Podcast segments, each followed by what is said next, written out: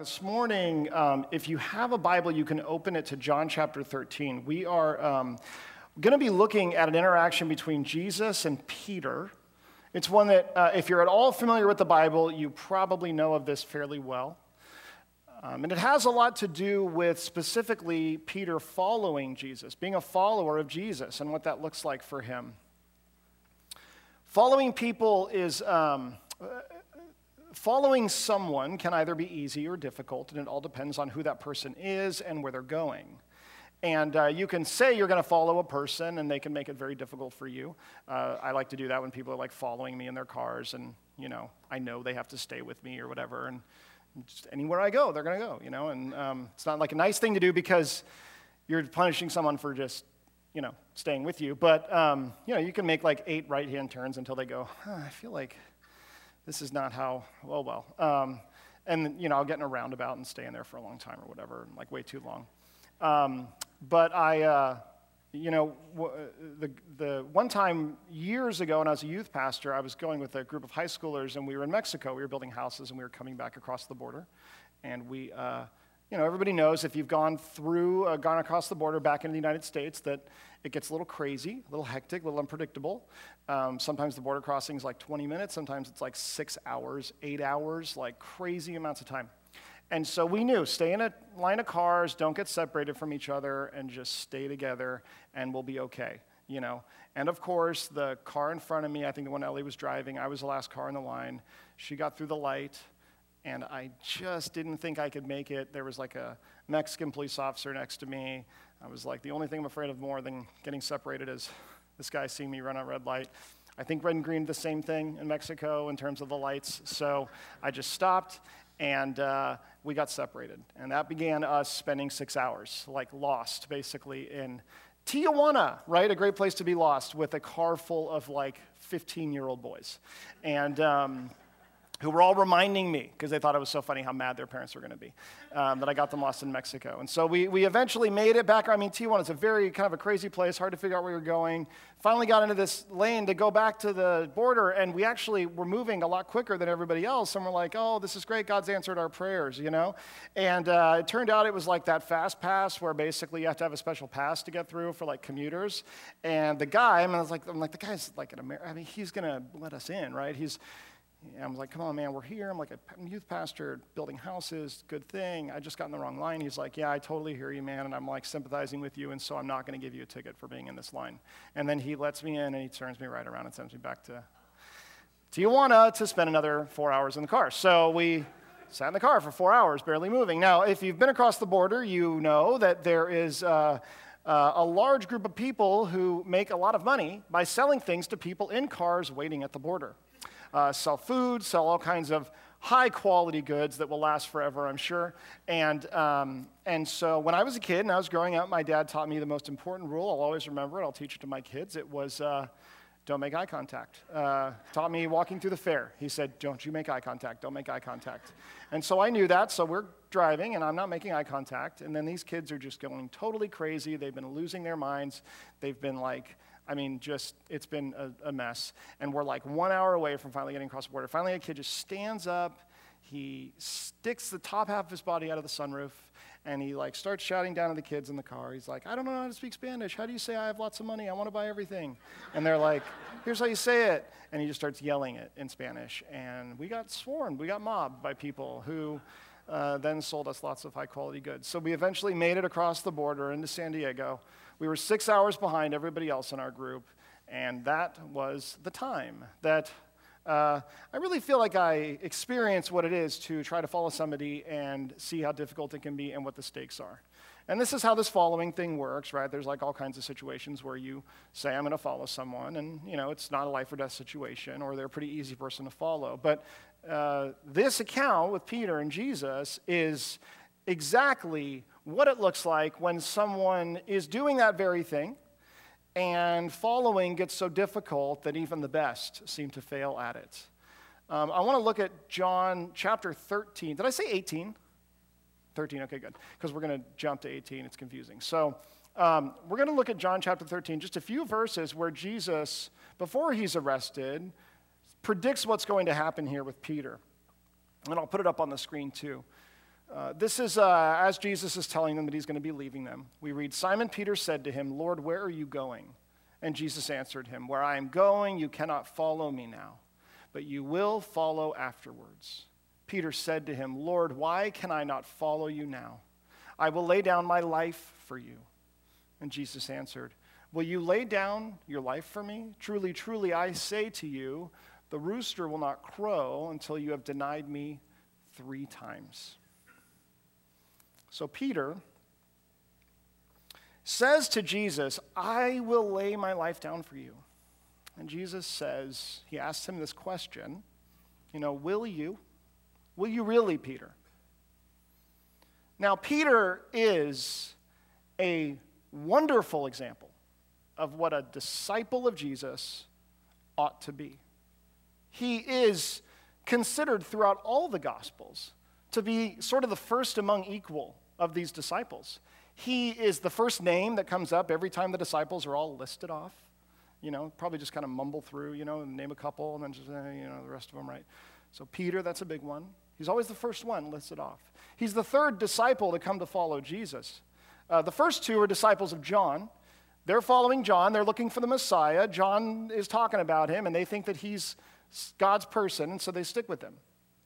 And then eventually Jesus comes along, and because they're smart enough and John tells them to do this, they go, okay, well then Jesus is the one to follow now. So they leave John, they follow Jesus. And one of them, Andrew, goes to his brother who's a fisherman, Simon, and he says, the Messiah is here. We should go follow him. Now, uh, chances are uh, both of these brothers were kind of interested in this idea of who the Messiah was and following him because Andrew goes and tells his brother and uh, this livelihood of fishing, they shared it with their father. Uh, they walk away from it and they become disciples of Jesus. And they go on to follow Jesus at great cost during his entire ministry. In so many different ways, we see how good Peter is. He is such a good disciple. He is bold and he is courageous. He's the first one to step out of the boat, to walk on the water.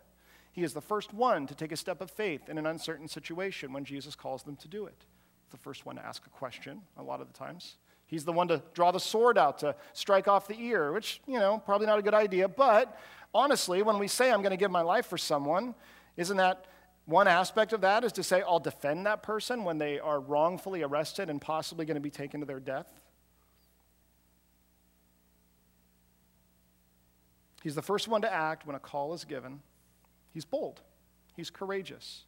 But oftentimes, a lot of people who are really bold are that way because they kind of have a very sort of a simple view of things. You just kind of aim them in the direction of something and they're going to run at it like a bull. Maybe even if they don't have the best reason all the time. But Peter's not like that. Peter's bold and courageous, but he's also thoughtful. He's also thinking through all this stuff. How do you know? Because he asks all these questions. Questions that make him look foolish. Questions the other disciples are probably like, stop asking questions, Peter. Because when you ask questions, he gets specific. And then when he gets specific, our life gets harder, right? And there's more that we have to deal with now, right? But he's the one asking the questions. He's the one, like, constantly just wanting to understand. Okay, help me, help me figure this out, Jesus. I want to know. He's thinking through every aspect of what it means to follow Jesus. He's deep and he's thoughtful. And we are grateful for this because these are a lot of the questions that we would ask. These are the questions that we want to know the answers to. We're grateful that Peter's there to ask these questions of Jesus. And on top of this, he's humble. He is the first one to say, Jesus, you should not be washing our feet. And then when Jesus convinces him he should, he's like, okay, fine, then wash everything. Wash my whole body. Jesus is like, calm down, Peter, right? Like he just, he really, really wants to do the right thing. On top of that, he's, and this is really important in the context of what's going on here in this situation, he's Jewish. And that's a big deal. Because even though the Jewish people as a whole would reject Jesus as their Messiah when he comes, the disciples that would follow him would be people who would be raised in this Jewish system, and they would be able to see how all of their forefathers had pointed to Jesus. It wasn't just a bunch of people who had never heard about any of this stuff that maybe would have believed anything that some guy who can do miraculous things would have said.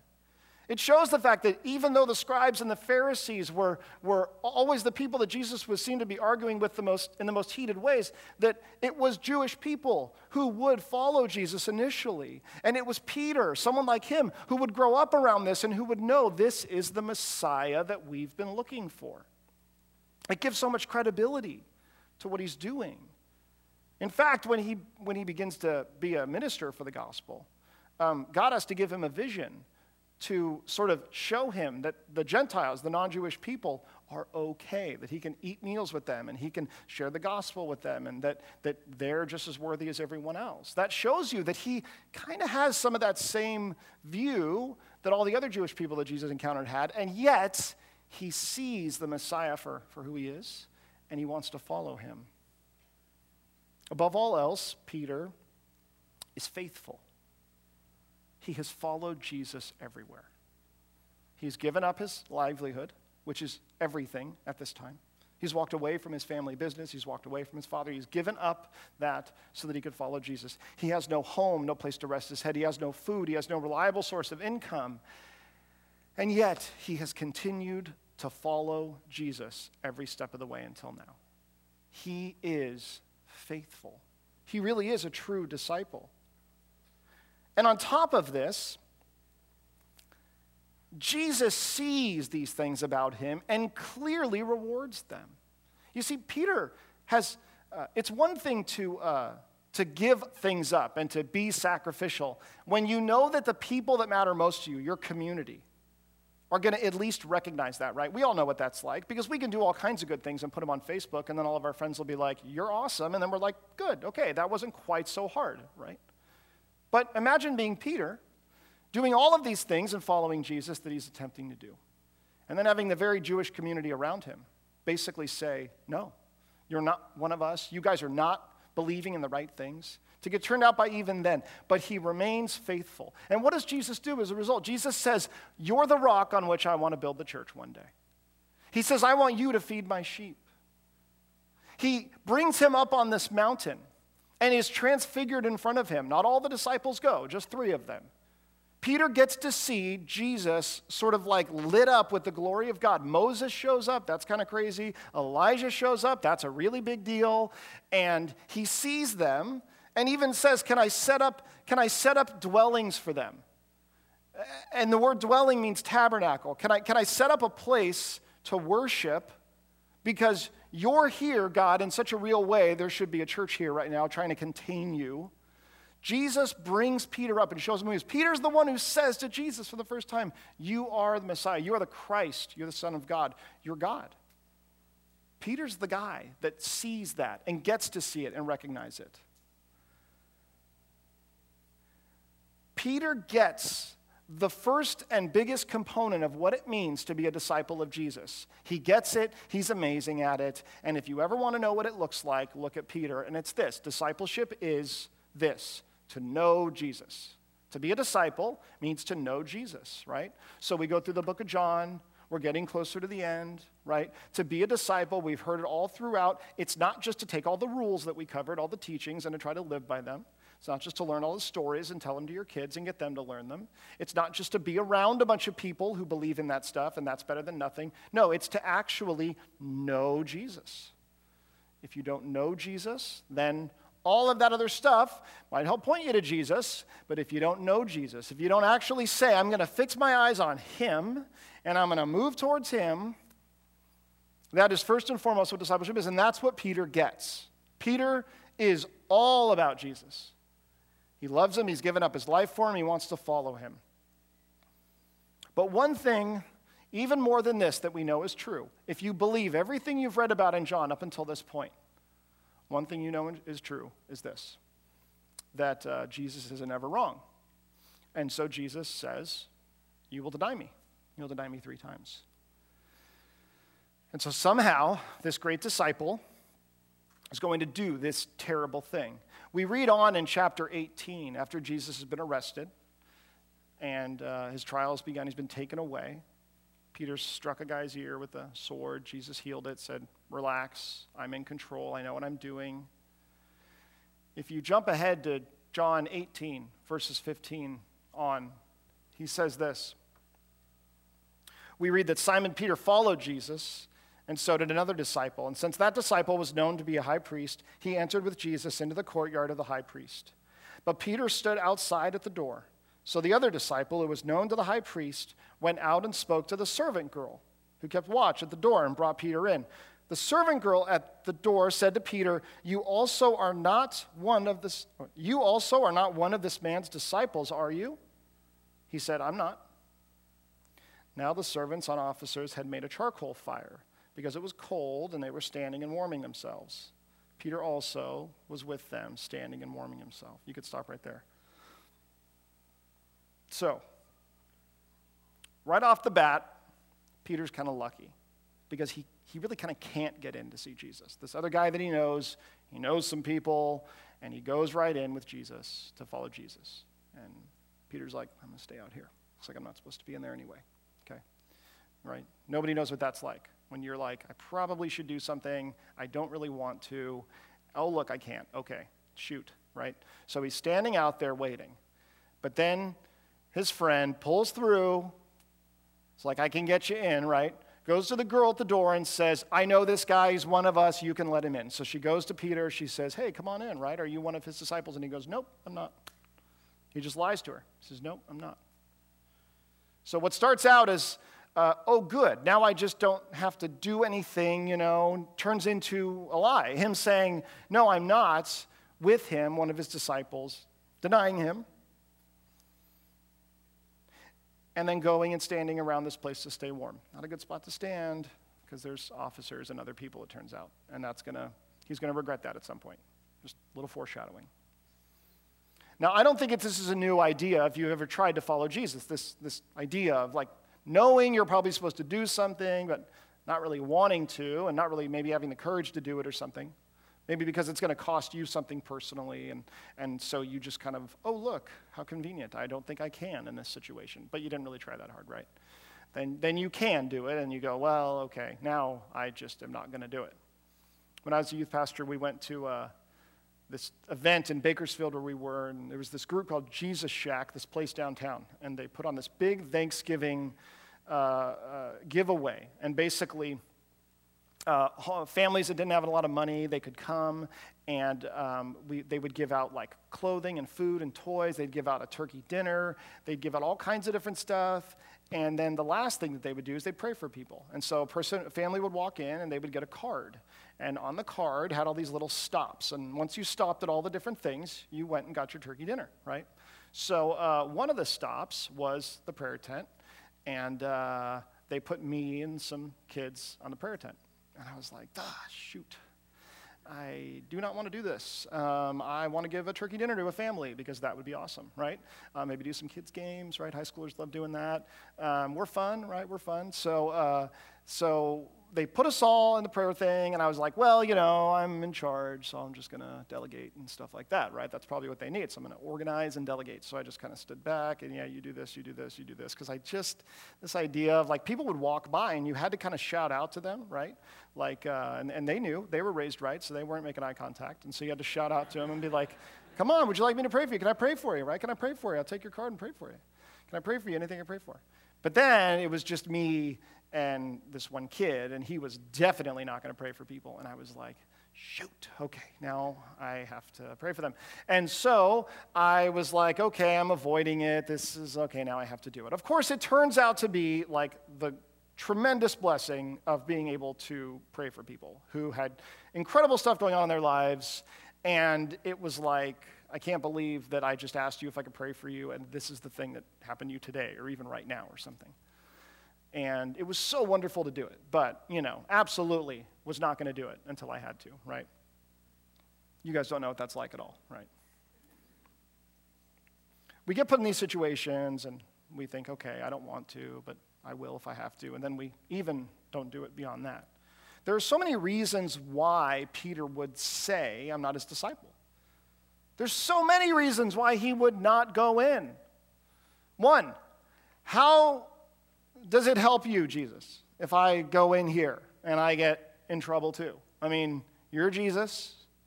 You don't need, do you need me? You know, you don't need me probably.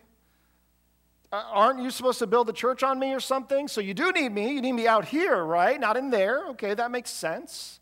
There's all kinds of ways that it really makes no sense that in following Jesus that we would do things that actually make our life worse, not better. Especially if you're following Jesus and your experience with that for a while is that it makes your life better. Because that's how Jesus is supposed to work, right? I mean, up until this point, Jesus has been helping Peter. He has been pouring into Peter's life. And all of a sudden, Jesus is gone, and now Peter's like, wait, I'm supposed to help him? I'm supposed to go in? No, that's not what he wants. And he lies. Following Jesus often requires a person to do what seems to be very irrational.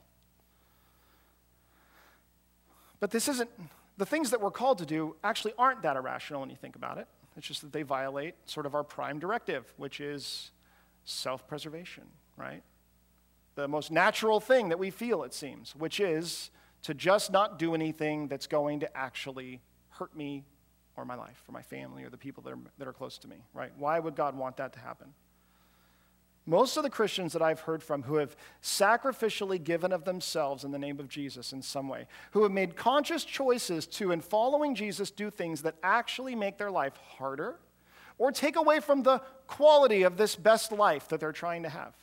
Most of the people I know who have ever done that in like a tangible way that I've seen, they have just as many disciples in their life saying, God would not want you to do this.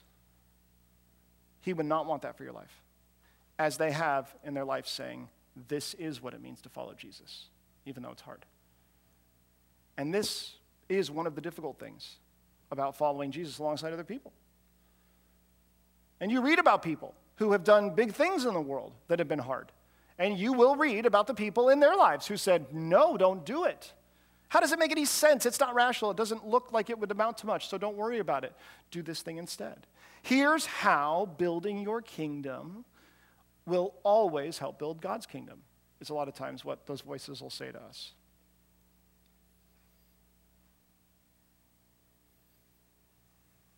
There is no way that the church could have begun. There's no way the gospel would have been preached. There's no way that these men would ultimately be able to do the things that Jesus was training them to do without choosing at some point to do things and to live in a way that put them in harm's way. There was no way that any of the things he would ultimately call them to do and us to do, that a disciple of Jesus should do, will not eventually lead to a regular lifestyle of saying, This isn't in my best self interest. But that doesn't mean that I don't go in. But then we read on, and it gets even worse, unfortunately. We read in verses 25 through 27 now Simon Peter was standing and warming himself. So they said to him, You also are not one of his disciples, are you? And he denied it and said, I am not. One of the servants of the high priest, a relative of the man whose ear Peter had cut off, asked, Did I not see you in the garden with him? Peter again denied it, and at once a rooster crowed.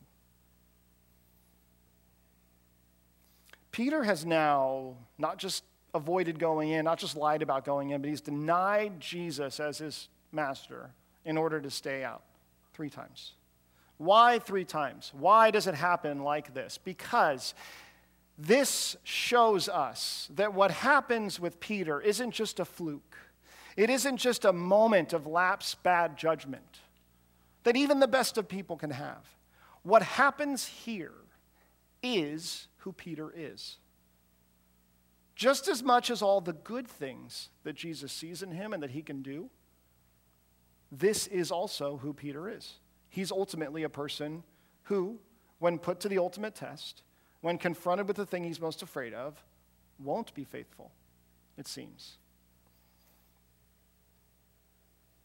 See, this is the way it works, right? Somebody does something this many times, that's who they are, right? Pastor Matt pulls up in his car next to mine and parks in the parking lot opens his door and slams it into mine. I'm like, okay. Matt was excited. Matt likes coming to work, right? Likes parking close to me, likes being close to me, right? Matt does it again the next day, opens his door, slams it into mine. Okay. I'm going to pray for Matt. I'm going to pray that God, you know, changes his heart. I don't know. Anyway. Matt does it a third time. That's who he is, right? He's that guy. Okay? I mean, I'm not going to be naive, right? I'm not going to just be a doormat, right? That's who he is, right?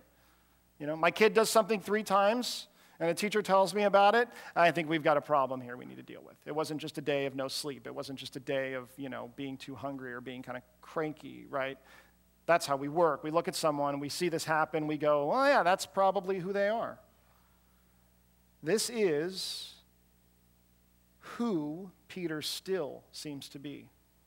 So, no matter how bad he wants to be a fully committed follower of Jesus, the truth is he's not. Ouch. And he's the good one. He's the good example of what it means to follow Jesus. But he is being tested because now Jesus has left them. And so now, for the first time, he's alone. And he's afraid. He's cold. That doesn't help. And now, for the first time, he also knows that following Jesus doesn't mean I will be alive tomorrow because now he's putting together all the pieces of the things Jesus said about, I'm going to go somewhere and the temple's going to be destroyed, and oh, wait, I think I know what's going to happen here.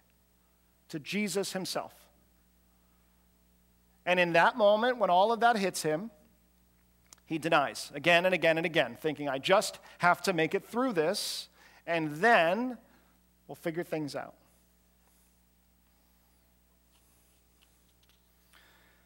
He says to Jesus, I will lay my life down for you, but in the end, he doesn't. Peter believed something that we are so prone to believe, and it was this. He believed that if he loved Jesus enough, that he would do the right thing. Because isn't that all there is to being a disciple, right? Knowing Jesus, loving Jesus, seeing how great Jesus is. If I see how great he is, because he's so great, then it won't matter. I know that in the end I will be able to do it because I couldn't possibly, I couldn't possibly betray something that great.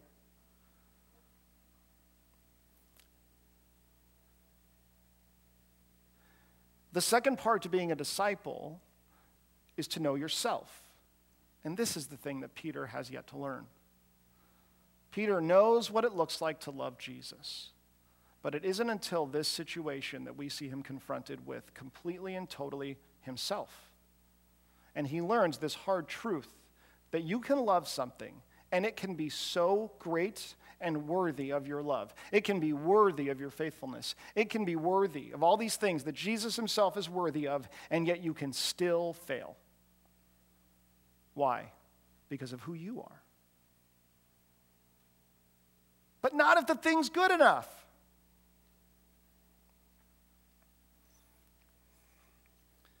And we know what this is like. We know so well what this is like. Yesterday, I was, um, I was hanging out with my kids. So I have Fridays and Saturdays off. And on Friday, I made the mistake of starting to vacuum out my car, and there was some ink on the seat. And I got the carpet cleaner out, and I started cleaning it up. And it wasn't the ink that came out that caught me, my eye. It was the it was all the brown stuff that came out around the ink from the car seat. Now there's two kinds of people in the world. There's people who are addicted to that kind of thing. And then there are people who are like, ugh, yuck. I don't care, right? Well, I disappeared for like eight hours into this car with a carpet cleaner, just like cleaning out everything. And I kind of ignored my kids and my family for the day. And so I was going to bed that night, and I was like, Ellie, I feel, I feel bad. I feel like I, you know, I made a joke like I have an addiction to a carpet cleaner. Don't let me near the carpet cleaner, you know. I just can't, I can't fight it. I can't give in, you know. I was trying to find, I was going all over town trying to find this carpet spot remover that I couldn't find, right? It's like not good. So I said, tomorrow I'm going to spend the day, I just want to, I'm going to be here. I'm going to hang out with the kids all day. Um, and I'm going, to, I'm going to do a bunch of stuff with them. Um, last week at the camping trip, there was an auction. And at the auction, people come and they bring stuff and then they auction it off and we buy it and we make money. And there was one thing that we that I tried to bid on. It was uh, Marvel Chutes and Ladders. It was this. And um, I, I bid on it because my son was there. It's a low blow, right, to have an auction with stuff while your kids are there. Um, and so I got up to $12 for this thing. And uh, Mark Datria, he just out of nowhere bids $25, right? I'm like, who does this, right? Who does this? The only thing I bid on the whole time, okay? And then he wins it, surprise, surprise, for $25. And then afterwards, my son's so sad, he's so upset. And then afterwards, after my family had left, he walks up and he gives me the board game. So, it is his fault that I and my kids had the worst day that we've ever had in our relationship yesterday. Because if you want to lose all hope in your children's ability to do anything that they will need to be able to do in life, play a board game with them that is age appropriate, okay? Because I now know that uh, Tegan's teachers were lying all the report cards and all the good everything. Nope, none of that's true because they said he could count. They said he could follow like basic directions. They said he knew what colors were and what direction arrows went. They like these were all things that he's supposed to be so great at, right? You see the age on that box? Three and up, okay? My kids are five and seven. And it was the worst experience I've ever had in my life. Like, the worst. And I picked this game because I was like, there's no way Chutes and Ladders. There's no way, right? It's so simple. Chutes go down, ladders go up, you spin and you move. That's it, right? No, I'd like to show you, okay, what I'm talking about, all right? And I'm going to try not to take too much time from this because I know that we're talking about important Bible things here. But let's say that my son is on this space and he spins a six, right? Somehow miraculously, he spins a number and it's a six, right? And because it's a high enough number that the game gets anywhere. So he spins a six, and where would you go? Would you go this way or this way? Well, we have to figure that out because we forgot after the last turn. And so we say, well, what number are you on? What's the number that comes after that? Where is that number? And then eventually we get to going in this direction. But once we move in this direction, we pass this guy, which is very distracting, very distracting, and our mind immediately takes us up in this direction, even though we're not supposed to go in that direction. And so we go back and we start again. Then we realize that there's a difference between saying one one before you lift the piece and saying one after you move, okay? Lift it up, then say one, then two. Nope, doesn't work, right? So we have to go back to when we say one. We lift it up, then we say one, right? Then we lift it up, we begin to move, we finally make it here. Where in the world do I go now, right? Well, we go, I don't know, we go up maybe, right? But then once we start going up, shouldn't we keep going up? No, we shouldn't keep going up. We should go this way. That's impossible. There's no way that that's going to happen. And then what are we passing here? The middle of a ladder? Well, shouldn't I get on that ladder? Isn't that what I do when I see the middle of a ladder somewhere? Well, that's what my kids do. And so we get on the ladder and we go back up. And it, it takes us so long to go one turn. Now, I love my children. And I say, they are wonderful. And my love for them is, is big enough and good enough that I should be able to play a board game with them, knowing that it doesn't really matter who wins and we're just spending time together anyway. Knowing that, that I should be able to play a board game with them, and out of a five year old and a seven year old, I'm not the one that flips the board, right? But that's not what happens both times that we played the game. I, I didn't even cover, by the way, like landing on a line or landing in the corner of a square randomly, because that happens too. I mean, there's so many things I'm not covering right now that my kids found a way to do wrong when playing Chutes and Ladders. Now, the thing that really bothers me is if my mother in law were doing this with them, she would just take an hour out of her life. She would, she would teach them all of the things that you need to know how to do in this, and then it would be a great experience, and they'd be better people as a result of it. But not me.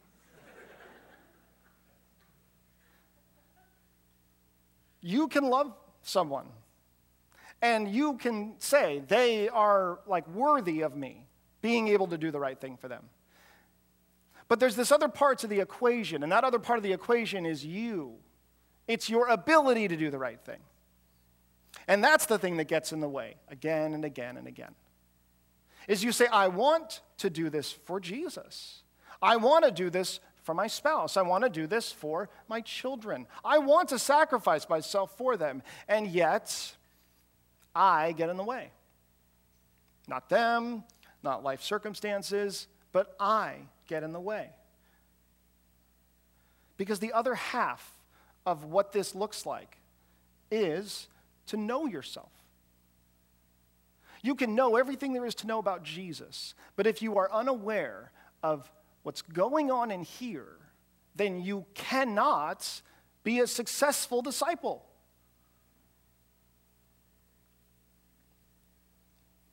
And this is one of the hardest things for us. But what we see in Peter is someone who loves Jesus and has made his whole life about following Jesus, but is just now, it seems, beginning the process of knowing that he still might blow it unless he starts looking inward at the things that he's really afraid of, the things that are really difficult for him.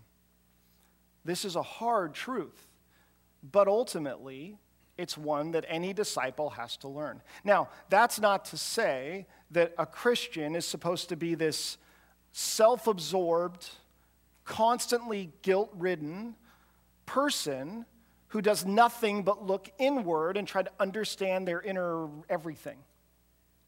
But it is to say that the disciple of Jesus is teachable, that their heart is open.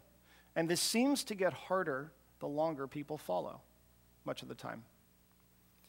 A couple of weeks ago, a friend of mine, I have a friend who's in recovery as an alcoholic, and he said to me, At some point, you should come to a meeting with me, an AA meeting. I think that you would really learn a lot, and it would be really a good thing for you to come to, even as just as a pastor. And so I came to the meeting with him. It meets right here at the Presbyterian Church uh, across the street, and we came to the, we went to this meeting together. Now, I'll be honest, when I walked in, my assumption going was I'm going to spend the evening with some pretty, probably some pretty weak and messed up people. You know, these are people whose lives have fallen apart and uh, have had to dedicate themselves fully to just not doing one thing. And as I walked in this room and sat down, and as we went through the entire meeting and people began to share all of their different stories, I realized that I was actually in a room with some of probably the most courageous and self aware people that I had ever been around. Now, when, um, when I was there, uh, I read something. It was we, they go through all this, they read through things as a group, read through things, take turns reading through things, the 12 steps, stuff like that. And the first thing that you read is this paragraph, and it says, AA, how it works. And this is what it says there it says, Those who do not recover are people who will not completely give themselves to this simple program. Usually, men and women who are constitutionally incapable of being honest with themselves. Of all the different things to say, it isn't those who will learn the most about the disease, those who are the bravest or the strongest or the most disciplined or the most sacrificial. It is those who can be the most honest with themselves about who they are. You even go on to read more, and it says, There are those Two, who suffer from grave emotional and mental disorders, implying that they have difficulty with this 12 step process because they have more going against them. But many of them do recover if they have the capacity to be honest. And as I sat there as a pastor, in a room full of people in recovery, I realized how, why this matters so much for a person dealing with something that is a lifelong struggle. And as I sat there, and as, as people began to, there was a woman there who had been sober for three days. She was a mess. There was a person there who was celebrating his first week of sobriety. They gave him his coin for a first week, and then he shared. There was somebody who got his first year coin there, and he shared, and we celebrated that. And there was a man there who that week reached 10 years of sobriety and got his coin and was able to reflect on it and share with the group. I mean, there was a, a ton of sharing. I mean, that's kind of what everybody does at these meetings, is every time they get a, the stage of any kind, anything that happens, they share their story. They talk again about where they were when they hit the bottom and why they needed to be here and all the places where they've come. And, and most of them say, God brought me here and God did this in my life. But the thing that you see in common of all of them is they always go back to before they got better and they say, This is what I was like when this disease wrecked everything. And even the man who had been sober for 10 years, he said, I'm so afraid of this coin, of having this coin, because I'm afraid that I'll wake up tomorrow and I'll think, now I'm better, now I'm cured, and I won't try. And he said, because I have so many friends who have reached this point and are dead because they thought they beat it and they stopped trying. Because they stopped being honest with themselves about who they were because they thought they didn't need to anymore. there is a need to go back again and again to say, Who am I really? Not so that you're overwhelmed with guilt, not so that you're overwhelmed with shame, but so that you can be one, grateful of where you are now, and two, because you know that you're going to have to deal with this tomorrow as well, and the next day after that. I mean, there's a million parallels between an AA meeting and probably things that should happen more in the church. I mean, the, the lady who was sober for three days, I was like, when is someone going to get her out of this meeting? Because she won't stop talking. She's totally self absorbed. She's like really driving me crazy. I, I, she's interrupting everybody else. She's making it all about herself. I'm pretty sure they're going to kick her out, and that's going to be really awkward. And they didn't. When she shared, somebody was like, Oh man, I was in your place like 15 years ago. We should talk after the meeting. And I was like, Man, they even make it easy for people who, you know, are new to like be a part of it. And me as a pastor, I'm like, get them out of here, you know? Like, they're, they're messing up the vibe of this place, right? I, there is such value and power in being able to be honest with ourselves about who we are as we seek to be a disciple to follow Jesus. To go back and say, Who was I before the gospel? Who was I before Jesus? Who am I without him? what gets in the way of me following him. It's not the world that gets in the way, it's always someone else's fault. It's not that God let me down, it's not even the circumstances. Because the thing that gets in the way of being a disciple of Jesus is the things that exist within our heart that we have to kind of root out and deal with. And the first step of that is being honest. Peter is a true disciple, not just because he sees how good Jesus is and gives up, sacrifices so much to follow him. He's a true disciple because he then begins to become aware of himself, the ways that he's blowing it. Can you even imagine? It, says, it says that um, after, in Luke, it says that he went away and wept bitterly. Okay, this is like instant convicted, just guilt, right? You just you do something, you're made aware of it, and then you're it immediately the consequences of it immediately hit you. Sometimes it takes a while. Sometimes someone has to help you realize it. But in this situation, it just hits him like a ton of bricks. How bad of a job he's doing at following Jesus, something that he thought was probably all he had at this point in his life. And then he goes away and he weeps bitterly. And then it makes you think about when Jesus is resurrected and he comes back and says, you know, uh, you know, feed my sheep, feed my sheep, feed my sheep. It's almost like a counselor trying to talk to somebody who needs to get past something, right? Like repetition, repetition. No, Jesus, why would you want me to feed your sheep? Why would you want to build a church on me? I denied you. That's probably rule number one. Don't deny him, right? When put to a test. But Jesus, again and again, says, Do you love me? Then feed my sheep. Do you love me? Then feed my sheep. What you see in that is that the Bible is filled with people who are a mess, and God using those people, not because of the power that we have, but because of the power that He has. The theological significance cannot be overstated of the fact that while Peter, while Jesus was dying and not denying anyone or anything, that even his closest disciple was denying him. And that he would go on and he would use that person to do such great things. Not because he was perfect, but because he became more and more aware of what was going on in him, and he could combine that finally with knowing Jesus. That's what it means to be a true disciple. That's the second part.